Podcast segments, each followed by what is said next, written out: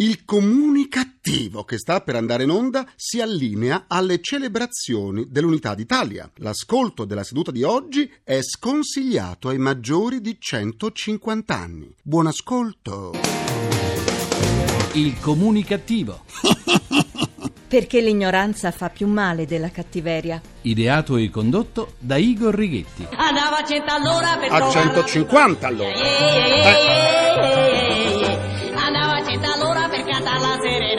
Buona comunicazione dal vostro comunicativo di fiducia, Igor Righetti, e bentornati alla nostra seduta radiofonica di gruppo di sana comunicativa numero 1680 con l'80, con l'8 e con lo 0. Cominciamo la seduta di oggi con il mio saluto comunicativo che invio a tutti coloro che si presentano in aeroporto con una bottiglietta d'acqua o la comprano non appena arrivano e si precipitano al controllo di sicurezza dimenticando che quella bottiglietta d'acqua non verrà fatta passare. Queste persone, pur di non gettare il loro acquisto, si sforzano di bere il mezzo litro d'acqua anche se non hanno sete. Le espressioni che fanno questi viaggiatori costretti a bere in pochi secondi ricordano la protagonista del film L'esorcista.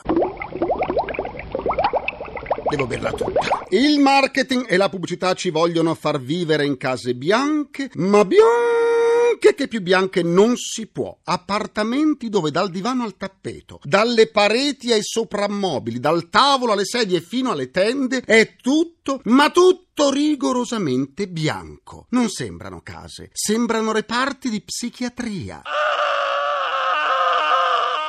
Appartamenti talmente bianchi che per non sporcarli bisogna sempre restare nudi e senza neppure le pantofole, così come la pubblicità vuole vederci con i denti bianchissimi, più bianchi della ceramica del bidet. E poco importa se per averli così bianchi dobbiamo usare l'anticalcare. Più di una volta mi è capitato di vedere sorrisi talmente bianchi da farmi ricordare i sanitari del mio bagno o i piatti di ceramica appena usciti dalla lavastoviglie. Tutto nelle nostre case deve essere bianco e brillante. È la pubblicità che lo vuole. Eh! Pubblicità! Nei nostri bagni l'anticalcare è fondamentale come il dentifricio e in cucina la lavastoviglie viene alimentata brillantante. Sì, piatti e bicchieri devono brillare come fossero diamanti. La pubblicità ci vuole con chiome folte e ci propone lozioni e pastiglie di ogni genere che promettono di far tornare i capelli o quantomeno una timida peluria, sentite quant'è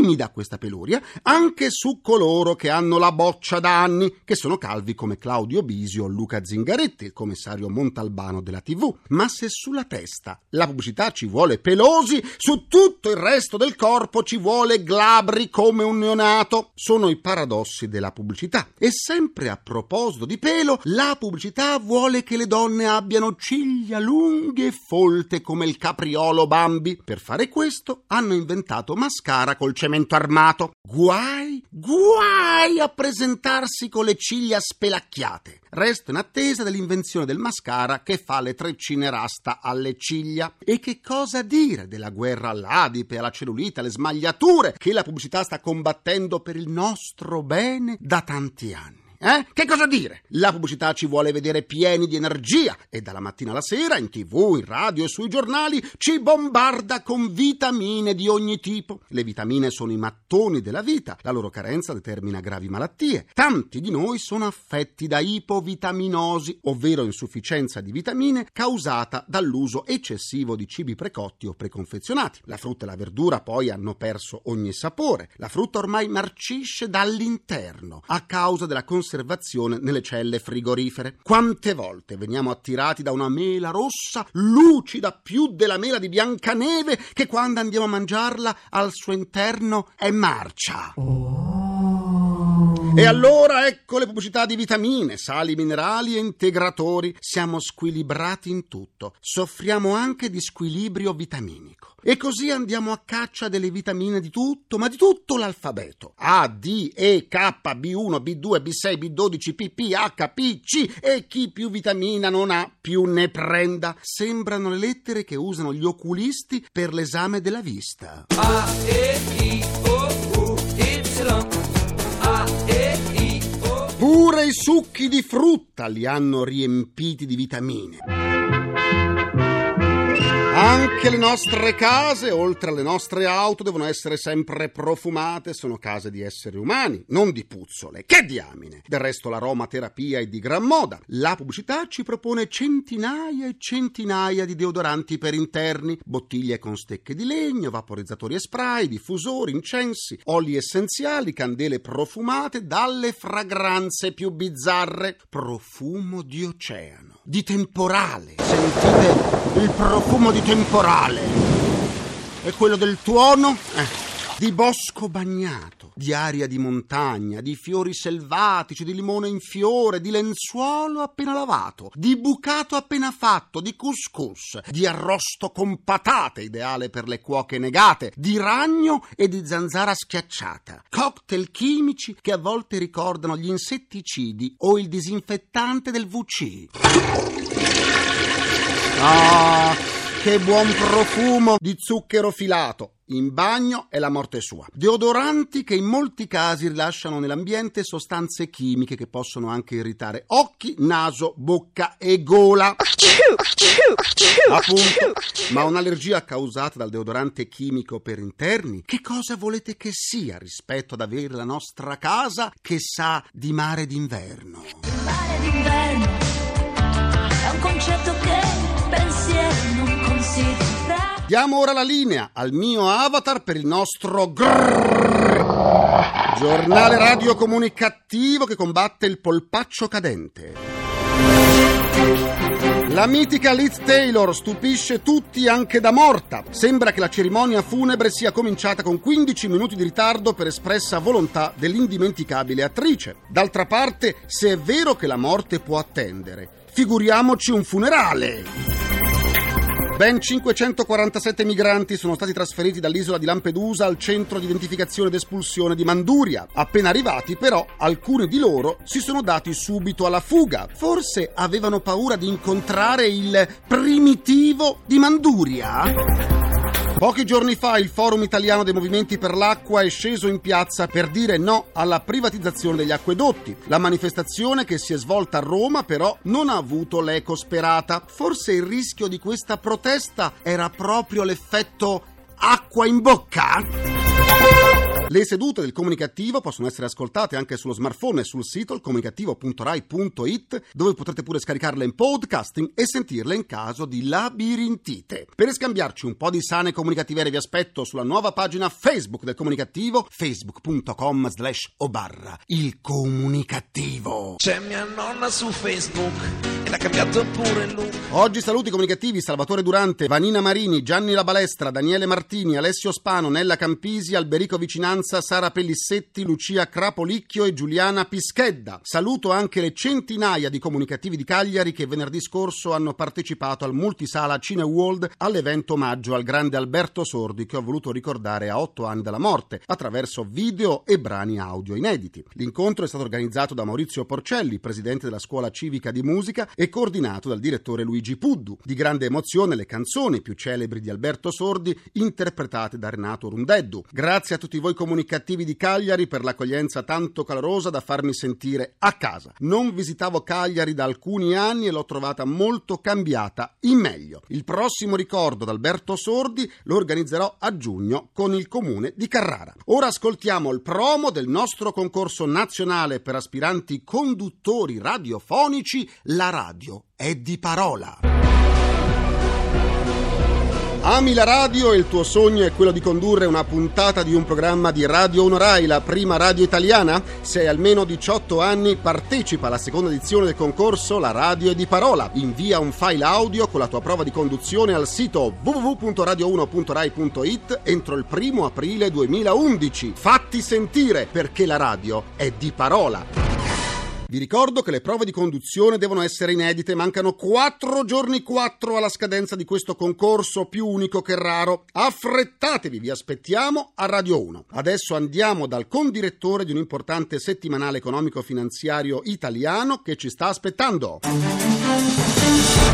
Il comunicativo in direzione. Questa settimana entriamo nell'ufficio di Giovanni Iozia, condirettore del settimanale Panorama Economy. Buona comunicazione e benvenuto. Buona comunicazione a voi. La crisi economica mondiale ha portato alla luce un sentimento generalizzato di diffidenza verso il sistema economico. Quale futuro per i piccoli e medi investitori? Io credo che nel futuro non ci sia grande differenza tra il grande e il piccolo e medio investitore. Per tutti c'è una prospettiva di grande instabilità. La differenza evidentemente è di strumenti a disposizione, cioè il grande investitore ha strumenti, oltre che capitali, a disposizione in misura superiore al piccolo e medio investitore. Quindi da questo punto di vista sarà sempre più difficile fare scelte da sé, cioè sarà difficile fare gli investitori in proprio e sarà sempre più necessario affidare i propri risparmi a dei professionisti, quindi la capacità, lo sforzo sarà di scegliere il professionista, il consulente, l'aiutante giusto. Con quale linguaggio riesce a coinvolgere un pubblico più ampio possibile su temi ostici come l'economia mondiale e il sistema degli investimenti? Lo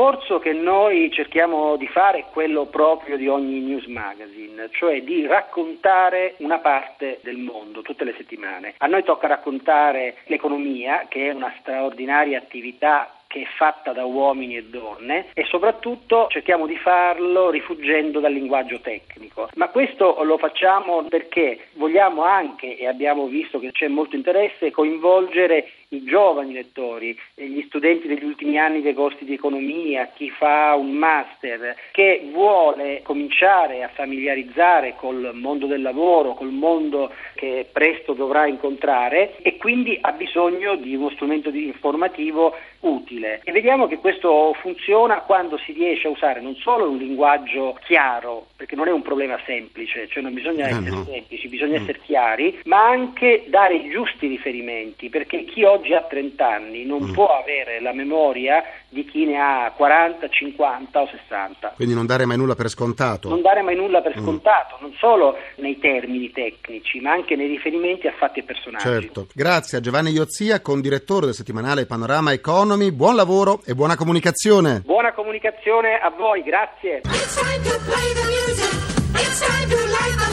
È il momento del nostro viaggio tra la TV di ieri e quella di oggi con l'autore televisivo Maurizio Gianotti. TV di ieri e di oggi. Maurizio Gianotti. Buona comunicazione a tutti. Oggi vorrei parlarvi di un personaggio dei media, della comunicazione, del giornalismo, della cultura, un personaggio di grande valore, di grande talento. Si chiama Giuliano Ferrara. Si parla molto della sua nuova trasmissione qui Radio Londra, 5 minuti di durata, una pillola nello spazio che fu del fatto di Enzo Biagi. Qui Radio Londra che riprende il vecchio Radio Londra che fece su Canale 5 e poi su Italia 1 negli primi anni 90. Giuliano Ferrara allora era diverso, era più giovane chiaramente, era molto più aggressivo, oggi è molto più pacato, oggi filosofeggia, oggi diciamo è un vecchio, anche se non è vecchio, saggio, che parla di tutto e di più. La prima puntata di Qui Radio Londra, che tutti si aspettavano polemica dedicata alla politica, invece è stata dedicata al Giappone, è stato un bel pezzo sul Giappone, sull'allarme, sulla solidarietà. E poi Ferrara è passato da un argomento all'altro nei giorni successivi perché ha parlato del caso Rubi come linciaggio avvenuto a Maglie, un paese della Puglia, poi linciaggio nei confronti della ragazza, diciamo, il giorno dopo. Ha parlato della telefonata che Berlusconi ha fatto alla Repubblica. E poi il giorno dopo ancora, che era il 17, ha parlato delle celebrazioni dell'Unità d'Italia mettendo in luce come sia stato comunque un momento altamente condiviso, ha dedicato dello spazio alla Lega per far notare che quello che, cito testualmente, è nato come un movimento secessionista invece è diventato comunque un protagonista delle celebrazioni e della condivisione dell'Unità d'Italia al di là di momenti così isolati e magari polemici. Devo dire che Ferrara è un personaggio molto particolare. Il meglio di sé, secondo il mio modesto parere, lo ha dato e lo dà come direttore del Foglio. Il Foglio è una delle creazioni, delle invenzioni giornalistiche migliori degli ultimi anni perché è veramente un quotidiano di qualità, di opinione, con grandi firme e fatto con grande classe. Prima del consueto buona comunicazione a tutti, buon lavoro Giuliano Ferrara.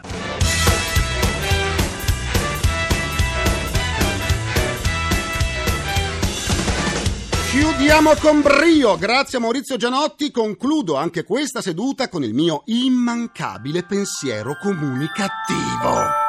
In Italia erano stati previsti molti arrivi di imbarcazioni provenienti dall'Africa e, in modo puntuale, si sono e si stanno verificando. È la dimostrazione che i trasporti africani funzionano meglio di quelli italiani. Eh già, ringrazio i miei imperturbabili complici Vittorio Lapi, Walter Ghetti, Carra Pagliai, Massimo Curti. Un ringraziamento a Francesco Arcuri. Alla console c'è il nostro Harry Potter, Gianni Fazio, la terapia quotidiana del comunicativo, tornerà domani alle 17.20 minuti primi secondi a nessuno, sempre su Rai Radio 1. Domani vi aspetto anche sul quotidiano Metro con i cattivi pensieri del comunicativo. Ecco, è tornato il motorino blu della Rai a prendermi per riportarmi a casa. Saluto e arrivo, è un attimo. Buona comunicazione dal vostro portatore sano di comunicattiveria, Igor Righetti. Grazie e buon proseguimento a domani. Il comunicativo. Perché l'ignoranza fa più male della cattiveria. Ideato e condotto da Igor Righetti.